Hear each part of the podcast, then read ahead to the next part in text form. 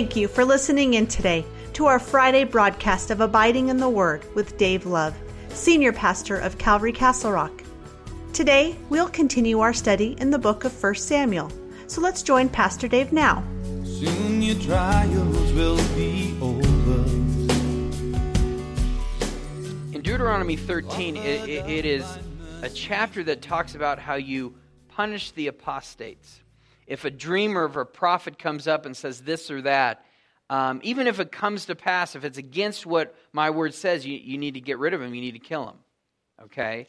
And then we get to this one area in verse 12, and it says, If you hear someone in one of your cities, which the Lord your God gives you to dwell in, saying, Corrupt men have gone out from among you and enticed the inhabitants of their cities, saying, Let us go and serve other gods, which you have not known. And then you shall inquire, search out, ask diligently. And if it is indeed true and certain that such an abomination was committed among you, you shall surely strike the inhabitants of that city with the edge of the sword, utterly destroying it, all that is in it, its livestock, with the edge of the sword. And you shall gather all its plunder in the middle of the street and completely burn it with fire, the city and all its plunder. For the Lord your God, it shall be a heap forever.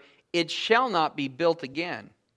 So none of the accursed things shall remain in your hand, that the Lord may turn from the fierceness of his anger and show you mercy, have compassion on you, multiply you just as he swore to your fathers, because you have listened to the voice of the Lord your God to keep all his commandments, which I command you today, to do what is right in the eyes of the Lord your God.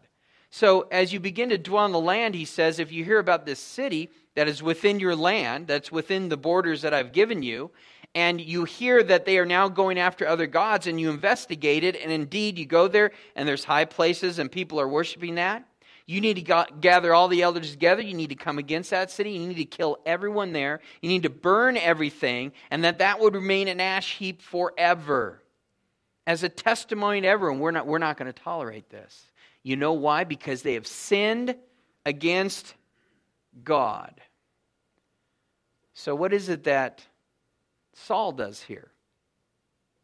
He kills all the priests and he call, kills all the inhabitants there in the city of Nob. And so, what is it that Saul is doing here? Is that he is setting himself up as God and saying, You have sinned against me, so everybody dies. Whereas God was saying, You sin against me, in this way everybody should die. He is now taking the place of God here. And because they were unfaithful to him, he has everybody killed.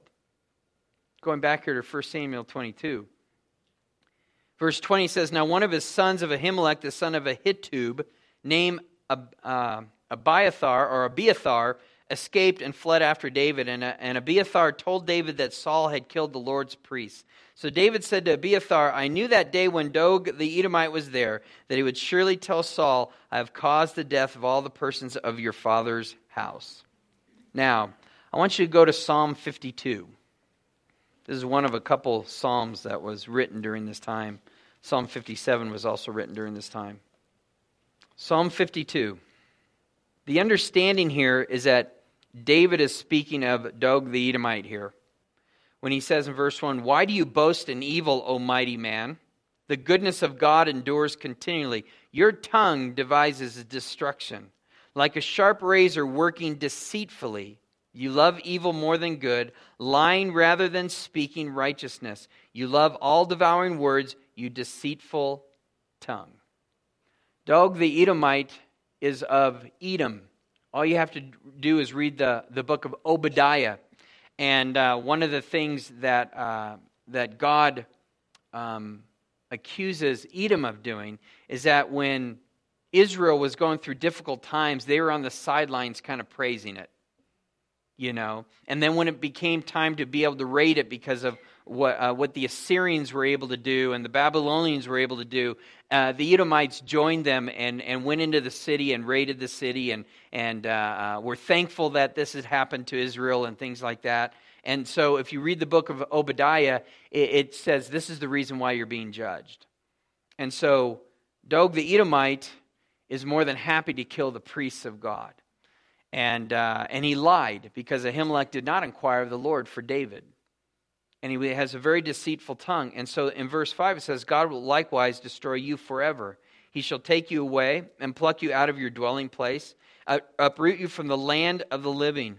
The righteous also shall see and fear and, and shall laugh at him, saying, Here's the man who did not make God his strength, but trusts in the abundance of his riches and the strength in himself in his wickedness. But I am like a green olive tree in the house of God. I trust in the mercy of God forever and ever. I'll praise you forever because you have done it. And in the presence of your saints, I wait on your name, for it is good. And God does indeed pluck Edom out of the land once and for all. A total judgment, not just because of Doeg, obviously, but he represents the way that Edom has always been towards Israel. And they've had a very um, uh, lot of animosity there. And uh, when Israel was first coming through the land, Edom said, No, you can't come through the land. And so at that time, God said, Don't do anything to Edom because they are from Esau and they're still your brother. So, so we see that here um, in Psalm 52. And then, then David says this to Abiathar. He says, Stay with me, do not fear, for he who seeks my life seeks yours life, but with me you shall be safe. Now, as we look at not just this chapter, but a lot in this chapter, but when we look at the last few chapters and what is going on as a whole here, there's a spiritual significance that I think is very, very interesting. At this point in our story, we see, uh, we see Saul, who is king, but he has been rejected by God because of his disobedience. And then we see another king, an anointed king, who is in exile here, waiting on God to tell him when he is to begin his kingdom. Okay? Now, it's interesting to me that Jesus said in John 12, 30 through 31, as well in John 14, 30 and John 16, 11. He tells us that Satan is the ruler of this world. The word ruler there means prince. Okay? In the King James, it says that he is the prince of this world in all those verses. And so Jesus tells us that Satan is the prince of this world. Right now, this world is under the prince, Satan, today, as we speak. Jesus comes down, anointed by God, to be what? King.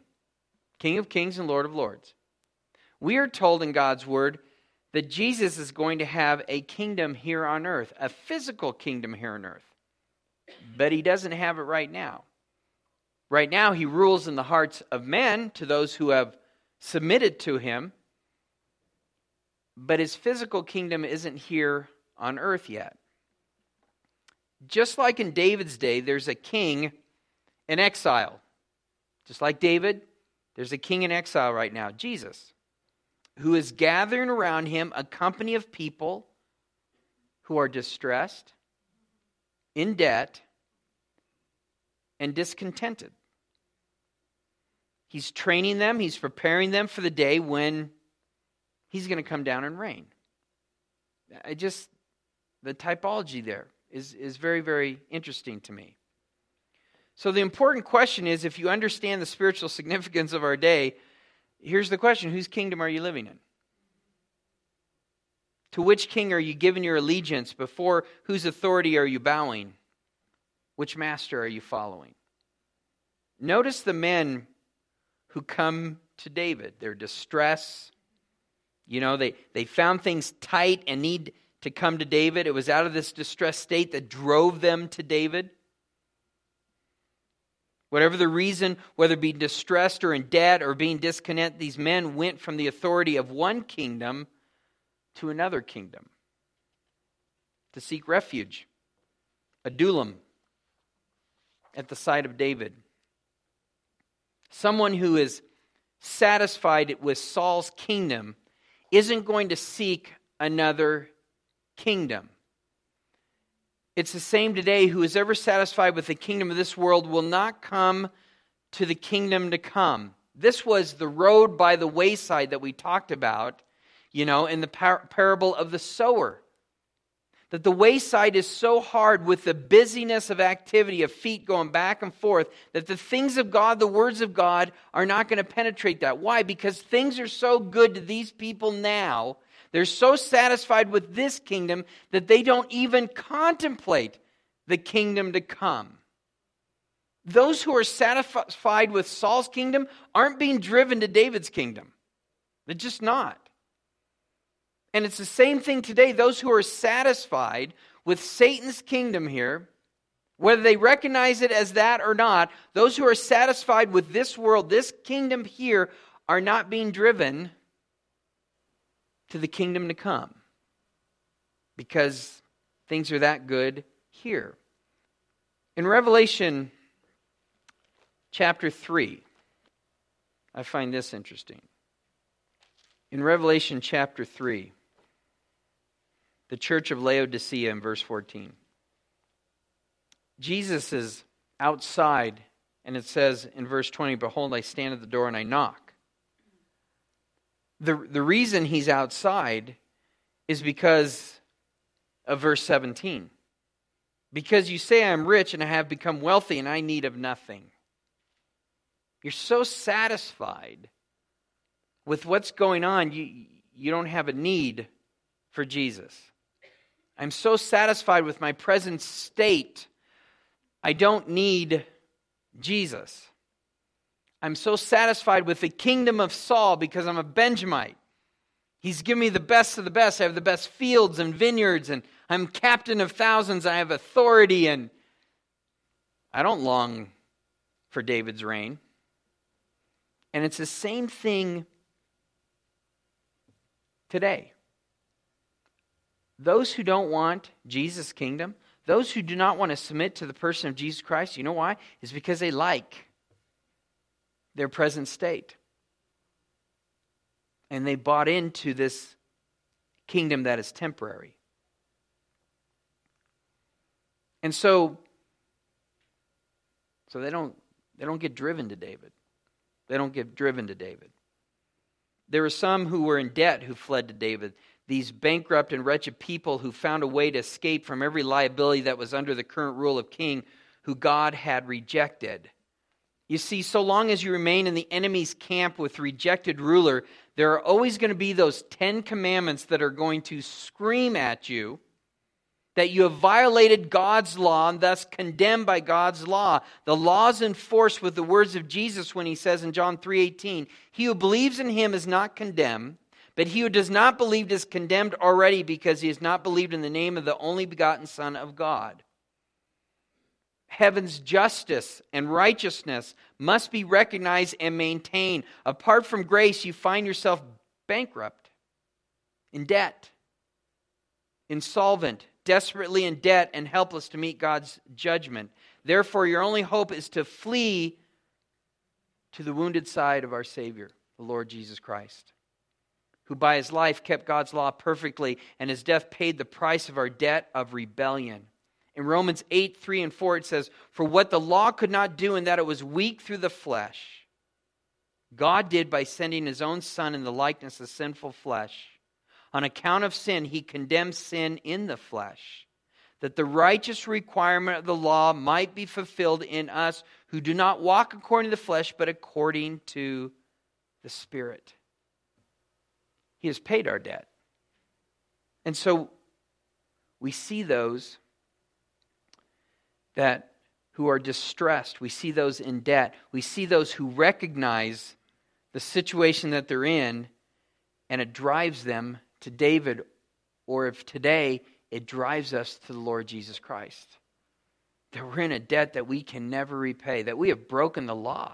And, and there's nothing we can do to make that up but there's somebody who has paid that for us.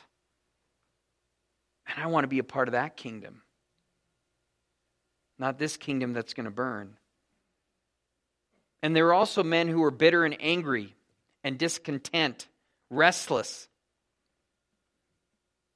And it should come to the place that we become bitter about this life, that we see that this life does not satisfy that we look at the philosophies of this world and we really understand, like Jeremiah said, it's a broken cistern. It's one of my favorite verses. So when we go to Israel, I like to point this out. We're going to see cisterns. You're going to see water that is gathered in the cisterns. It's dank. It's, it's, it's not fresh water at all. But this is the best that man can do. Man cannot produce fresh water. He can only capture some rainwater and a little runoff and, and put it in this huge area to kind of conserve, which really it's best for crops and things like that and animals. But you're willing to drink that because that's your own efforts of trying to make this happen. Jeremiah says this For my people have committed two evils.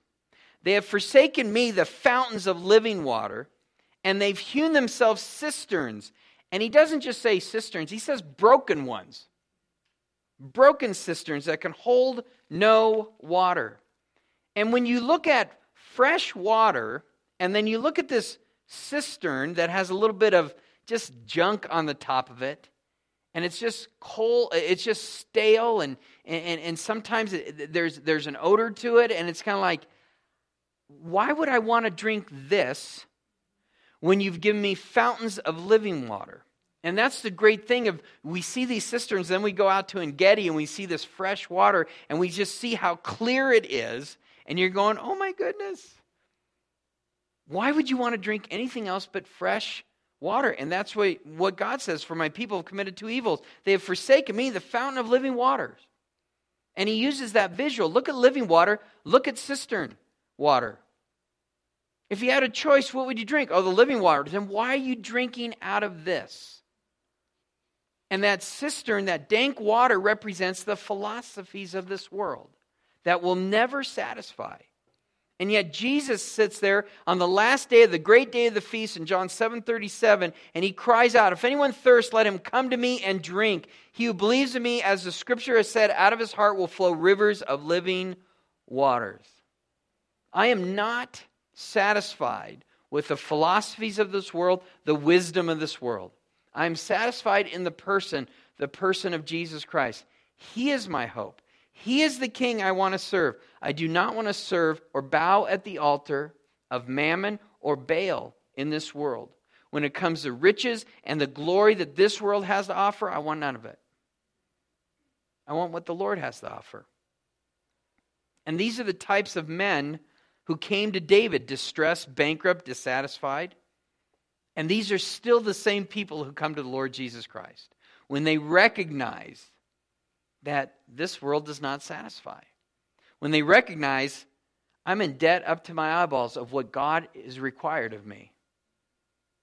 And when you recognize the fact that you're being squeezed so tight by the pressures of this world, hopefully these are the things that drive you to the other camp, that drive you to the other kingdom. Satan is the one who's the prince and ruler of this world and has deceived this world to follow him, to take sides against God.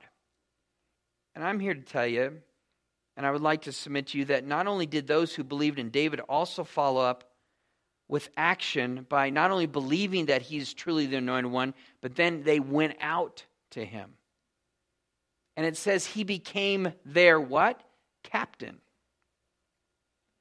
The word captain there means sar, it means general, it means headship, is what that means.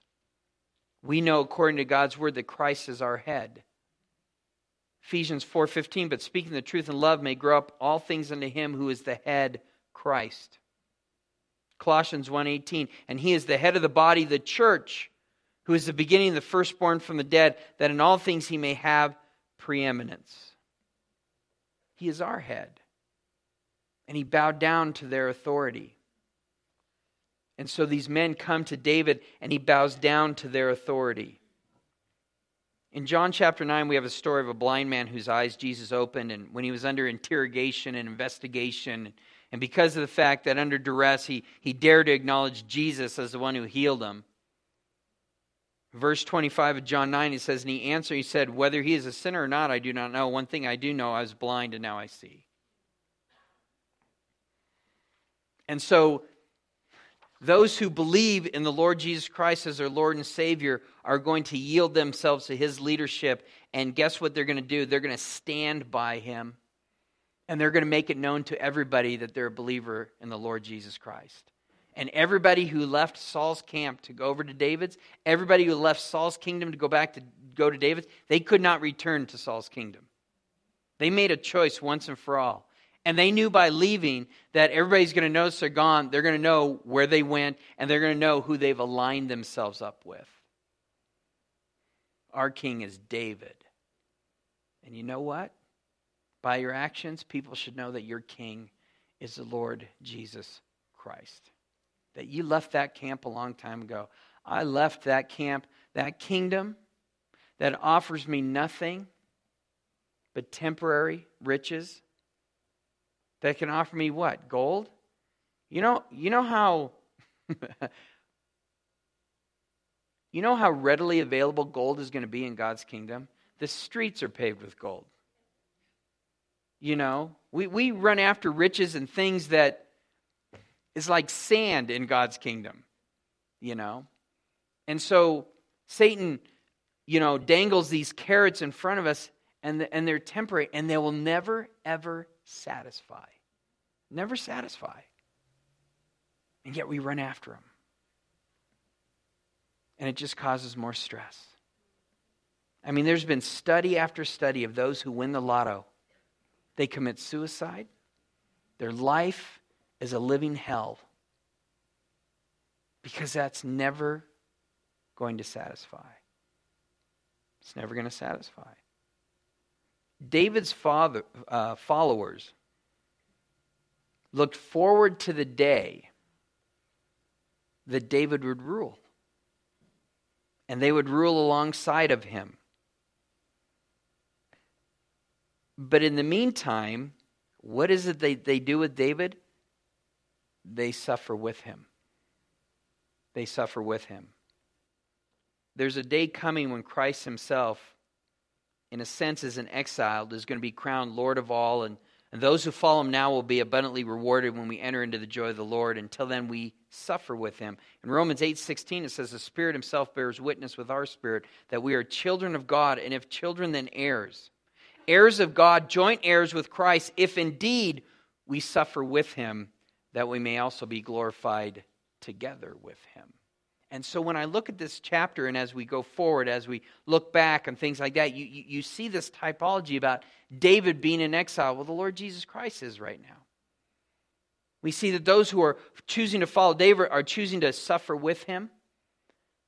And, and, and yet, we as believers in Jesus Christ, we have just been told there that if we're going to suffer with him, that we might be glorified with him.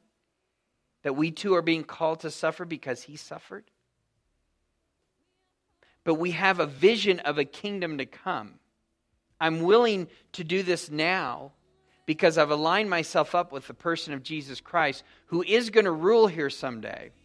And we're told in, in 1 Peter that we are going to be this new special people, this holy nation, priests and kings. In Revelation 5, it says we are going to rule with him.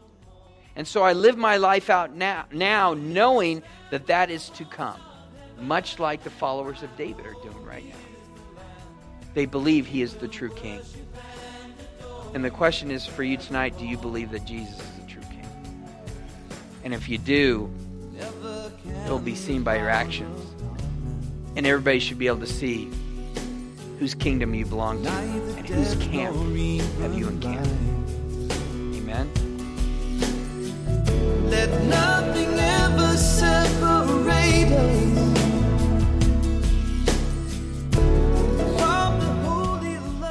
That wraps up this Friday edition of Abiding in the Word with Pastor Dave Love. Join us again on Monday as we continue our study in 1 Samuel. If you live in the area of Castle Rock and are looking for a church to call home, be sure to come by and visit with us. We meet Saturdays at 5 p.m., and our Sunday service times are at 9 and 11 a.m. A combined junior and senior high class meets at 5 p.m. on Saturday evenings on Sunday mornings, high school meets during the 9 a.m. service and the junior high meets at the 11 a.m. service. Our young adults ministry Arise meets every Friday at 6:30 p.m. at Calvary Castle Rock. Childcare is offered for all of our weekend services. Calvary Castle Rock is located right off of I 25 and East Wolfensberger Road, directly behind Jack in the Box and the Shell gas station. For more information about us or this radio ministry, please visit our website at calvarycr.com or download our free mobile app from the Apple App Store or Google Play. You can also call the church office at 303 663 2514. Thank you again for joining us today. Until our next time together, we want to encourage you to always be abiding in the Word of God.